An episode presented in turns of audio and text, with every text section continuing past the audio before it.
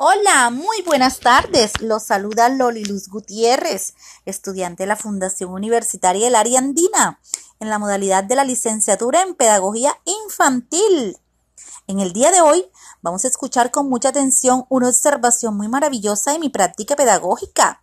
Esta práctica que la desarrollaré con todo el amor y motivación en la comunidad 2 de marzo del municipio de Sabana Grande Atlántico, donde actualmente resido Observando, puedo decir que este sitio cuenta con grandes parques y vías peatonales estrictas, donde los niños van a poder desarrollar sus actividades de la mejor manera.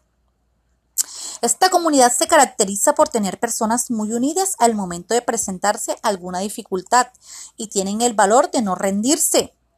En ellos se destacan valores muy importantes como es la empatía, la responsabilidad, el amor, la resiliencia, pero como todos tienen dificultades, ya que son de un estrato social muy bajo.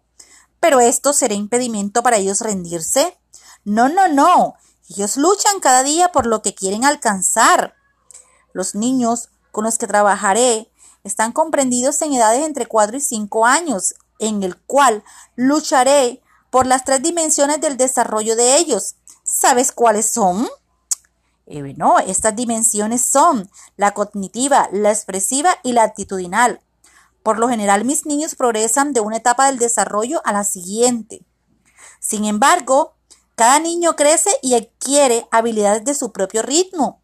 Algunos pueden estar adelantados en una área como en el lenguaje, pero atrasados en otra, como en el desarrollo sensorial y motor. Se ven a sí mismos como personas completas, con cuerpo, mente y sentimientos. Se dan cuenta de que pueden lastimarse físicamente, lo que a veces hace que sean muy sensibles con respecto a lastimar su cuerpo y se ven muy interesados en aprender de las nuevas experiencias.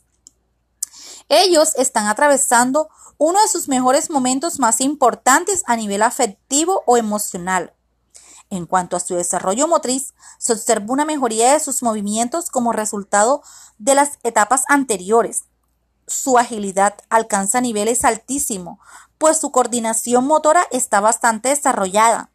Les encanta jugar a la familia con sus amigos, de profesora con sus muñecos, a cantar y a todos los juegos que impliquen un desafío y que el niño sienta que está dispuesto a superarlo.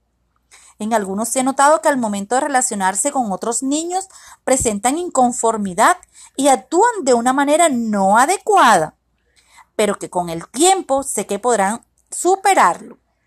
En otra situación de mi comunidad, noté que aparentemente uno de mis niños hermosos tiene un trastorno de dislexia, en el cual trabajaré muy detalladamente para su avance, en, el, en la lectoescritura y el pensamiento lógico matemático. En el caso de los Niños con comportamiento. Puedo realizar juegos en grupos, bailes, donde los niños pueden trabajar su parte social más rápida y ésta sea mejor a sus comportamientos.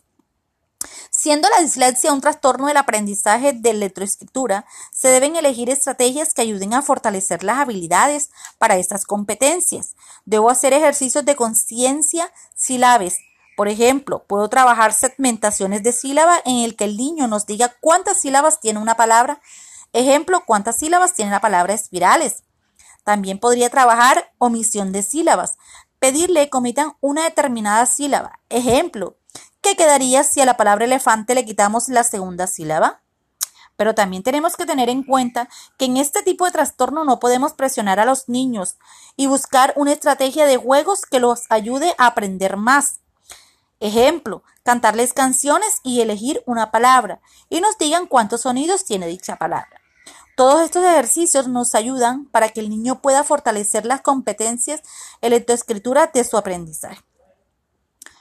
Los primeros años de vida son fundamentales para el desarrollo integral de las personas y define la capacidad de los niños y las niñas para ser ciudadanos y ciudadanas saludables, responsables y productivos para sí mismos su familia y la sociedad. Gracias. Hasta la próxima. Un abrazo.